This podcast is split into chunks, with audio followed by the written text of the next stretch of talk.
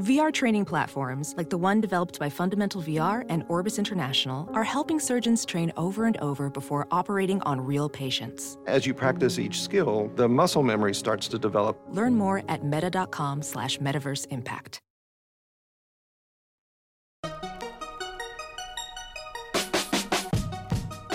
Welcome to the Techmeme Ride Home for Tuesday, November 27th, 2018. I'm Brian McCullough. Today, AWS goes the custom silicon route. Facebook Watch goes after the olds. Will Microsoft leapfrog Apple? And why does Amazon's shopping experience suck so much? Here's what you missed today in the world of tech. We did a segment not too long ago about how everyone and their mother is getting into the business of creating their own custom silicon chips as opposed to waiting for Intel or someone else to build to order something that suits their needs. It seems to be the latest hotness in technology, especially if you have the scale to make it economically feasible. Well, as Alex Schleber asked today on Twitter, is this tech companies creating their own custom silicon perhaps the mega trend of the next decade in tech? To wit, at Amazon's Cloud Technology Conference last night in Las Vegas, AWS announced its own custom designed ARM server processor, named the AWS Graviton processor, which it promises will deliver 45% lower costs for some workloads. As GeekWire put it, quote, after years of waiting for someone to design an ARM server processor that could work at scale on the cloud, Amazon Web Services just went ahead and designed its own, end quote. Apparently, this new chip comes out of Amazon's acquisition of Annapurna Labs back in 2015. AWS has been rolling out custom silicon in its data centers for specific workloads like machine learning for a while now, but custom processors in house, that's a major new step. AWS is the first of the major cloud computing players to launch ARM based computing resources. AWS Big Boss Andy Jassy tweeted, quote, New A1 instances are first to be powered by custom AWS Graviton processors based on ARM architecture. Excited to pass cost savings back to customers, reducing them by up to 45% for scale out workloads like microservices and web servers. Hashtag reinvent, end quote. Today, Facebook officially launched Watch Party, which is its group viewing feature wherein users can see and comment on the same video at the same time. You can also now schedule a watch party to attract viewers if you are a page or group's admin. And you can also host a watch party live via picture in picture of you commenting along with the video in real time. Any profile or page worldwide can now use this feature. Previously, it was being tested in the groups section. I'm not sure how much we've talked about Facebook Watch before, but essentially, this is Facebook's big play to create something that can compete with the likes of Snapchat Discover, especially, but then also plant some sort of meaningful flag in video generally, elbowing for room among the likes of YouTube and even Netflix. Facebook has invested in content, like the reboot of MTV's The Real World, which I'm pretty sure we've mentioned before, but so far it seems like Watch is struggling to stand out. Suggesting this is a piece from CNBC which says that internally Facebook has decided to pivot Watch to target older audiences because teens are basically ignoring the service. It is also paring down the number of original shows it will produce for Watch. Sarah Madigan, who was leading the deal team for Facebook original series, left the company recently to work for MGM. She had previously been the director of content acquisition for Netflix. Quote In talks with at least three media companies, Facebook has hinted it wants watch shows aimed at post college millennials around parenting age and older. One media company said Facebook was asking them for shows hosted by traditional celebrities rather than social media stars. Facebook responded most positively to talent in their 30s through 50s. Another company said Facebook said it wanted shows for a broad audience, but not focused on anyone who was under the age of 20. Any teen shows need to have adult themes that could attract older viewers. Facebook was also asking for more formats that may be familiar to traditional TV viewers and middle America, like reality and talk shows, end quote. In August, Facebook revealed that around 50 million US users each month view watch content. But YouTube, of course, has 1.8 billion logged in viewers each and every month. And you sort of have to wonder how many of those Facebook Watch viewers just sort of stumbled on an autoplay video to get to that 50 million viewer number that they're touting. Remember how everybody, especially Google, wanted every website in the world to move over to SSL? Would make the web more secure, they said. Would cut down on spam and phishing websites, they said. Look for the padlock, they said. But as Krebs on Security points out, new data from anti phishing company PhishLabs shows that 49% of all phishing sites now have that padlock icon on their very definitely not safe websites. This is up from 35% a year ago. Quote, PhishLabs believes that this can be attributed to both the continued use of SSL certificates by phishers who register their own domain names and create certificates for them, as well as a general increase in SSL due to Google Chrome browser now displaying not secure for websites that do not use SSL, said John LaCour, chief technology officer for the company. Quote, the bottom line is that the presence or lack of SSL doesn't tell you anything about a site's legitimacy, end quote. Public service announcement then. As Krebs points out, the HTTPS part of a URL and web address, which represents SSL or the secure sockets layer, only means that data being transmitted back and forth from your browser to a website is encrypted and it's only encrypted from third parties. It does not mean that that website that you have gone to is on the up and up. Quoting Krebs, the presence of the padlock does not mean the site is legitimate, nor is it any proof the site has been security hardened against intrusion from hackers, end quote.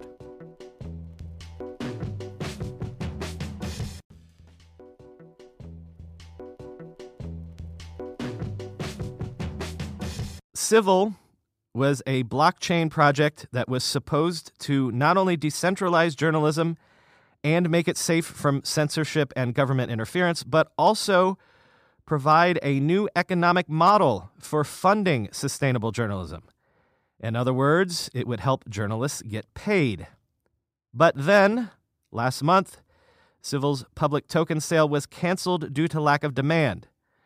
Now, Coindesk is reporting that journalists and news organizations sponsored by the blockchain startup are complaining they haven't gotten the compensation they were promised when they were hired. Apparently, the investors who purchased the failed civil token sale were reimbursed for their investment. The question now is what about the journalists who were to be paid in those same civil tokens? Quote, Civil can talk all at once about creating a new future for media, but the reality is it's being built by putting journalists into debt, said Jay Cassano, who left the civil news outlet Sludge on November 8th because, he said, undelivered tokens made up roughly 70% of his salary for five months. I had to borrow money to pay my rent and student loans, Cassano told Coindesk. Civil CEO Matt Iles disputes the current and former employees' claims. We didn't promise anyone tokens would be worth any specific amount, he told Coindesk. Anytime we discussed potential token value with newsrooms, we made it clear we were making estimates and that there was risk involved, end quote.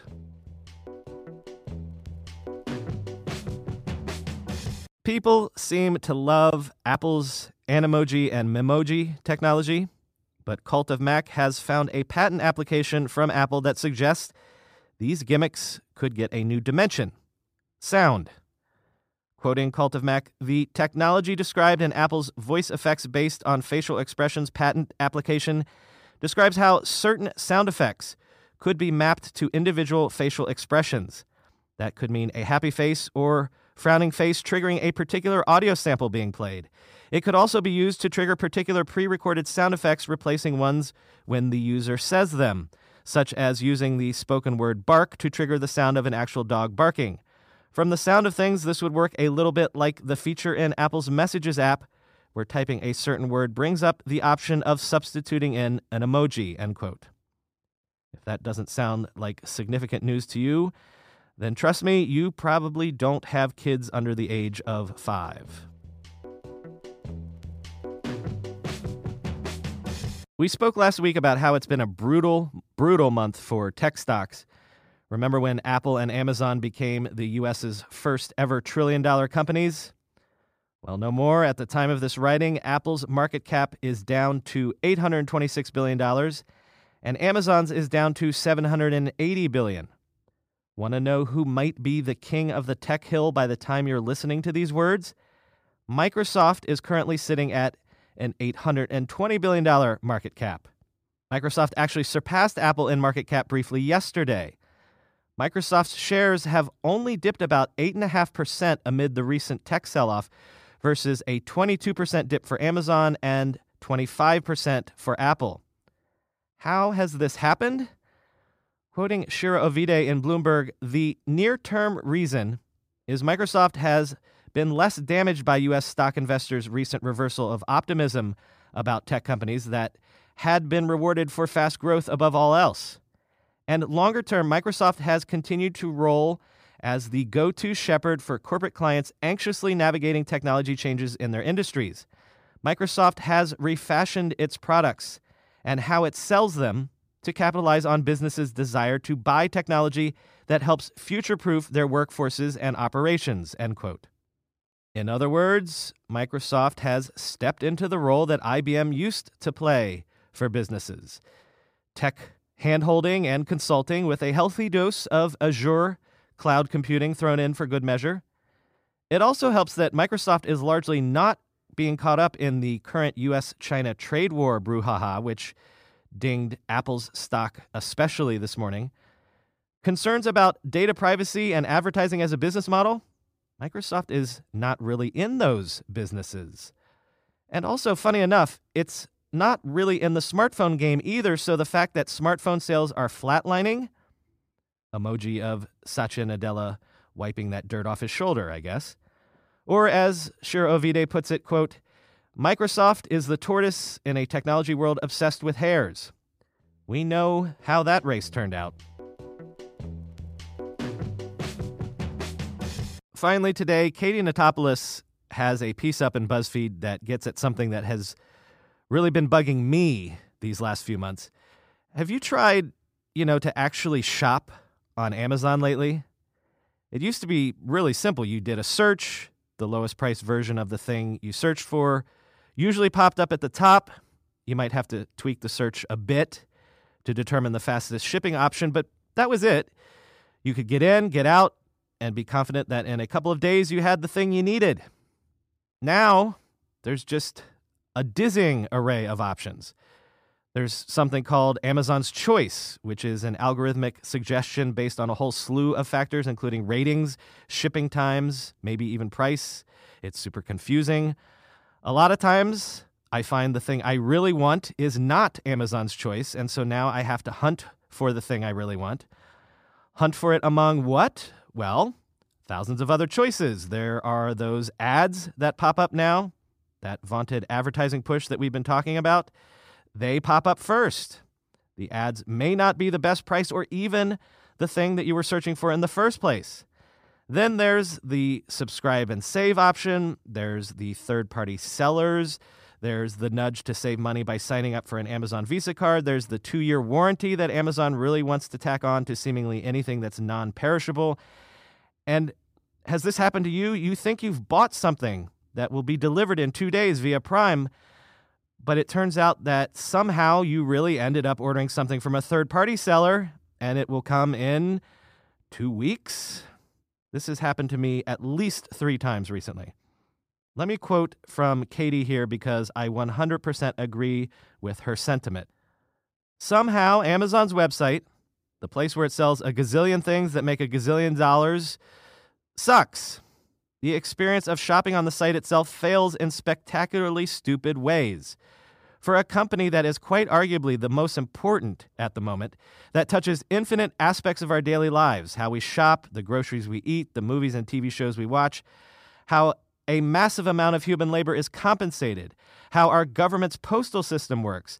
There are simply giant glaring holes in its main product, Amazon.com, end quote. I agree. Amazon has become the retailer with so many upsells, it's frankly becoming annoying. So, note to Jeff Bezos you've always said you're hyper focused on customer experience above all else. You've killed retail by making buying something a frictionless, brain dead, simple thing to do. You've even got dash buttons, so we don't have to do anything more than press a button to reorder something. So, why does it suddenly take 14 different clicks or taps or decisions just to buy a ream of computer paper on your e commerce website? You've taken your eye off the ball, Jeff, and the ball is Amazon.com. I want to thank Google NYC for hosting my talk at their offices yesterday. I talked about the book, and it was filmed, so I'll let y'all know when it gets posted to YouTube. Special thanks to the five Techmeme Ride Home listeners who came up to me after the talk and introduced themselves. Special shout out to at Volcom Steve. Thank you all so much. Five friends of the pod out of a crowd of about 50 or 60 who attended the talk. That's not a bad percentage. Don't be afraid to tell your coworkers about the Techmeme Ride Home. Let's spread our mutant podcast army throughout Google's workforce like a virus. Thanks to Chris Higgins, of course, for covering for me yesterday so I could go do that. And thank you all for continuing to listen and spreading the word about the show to your techie friends. Talk to you tomorrow.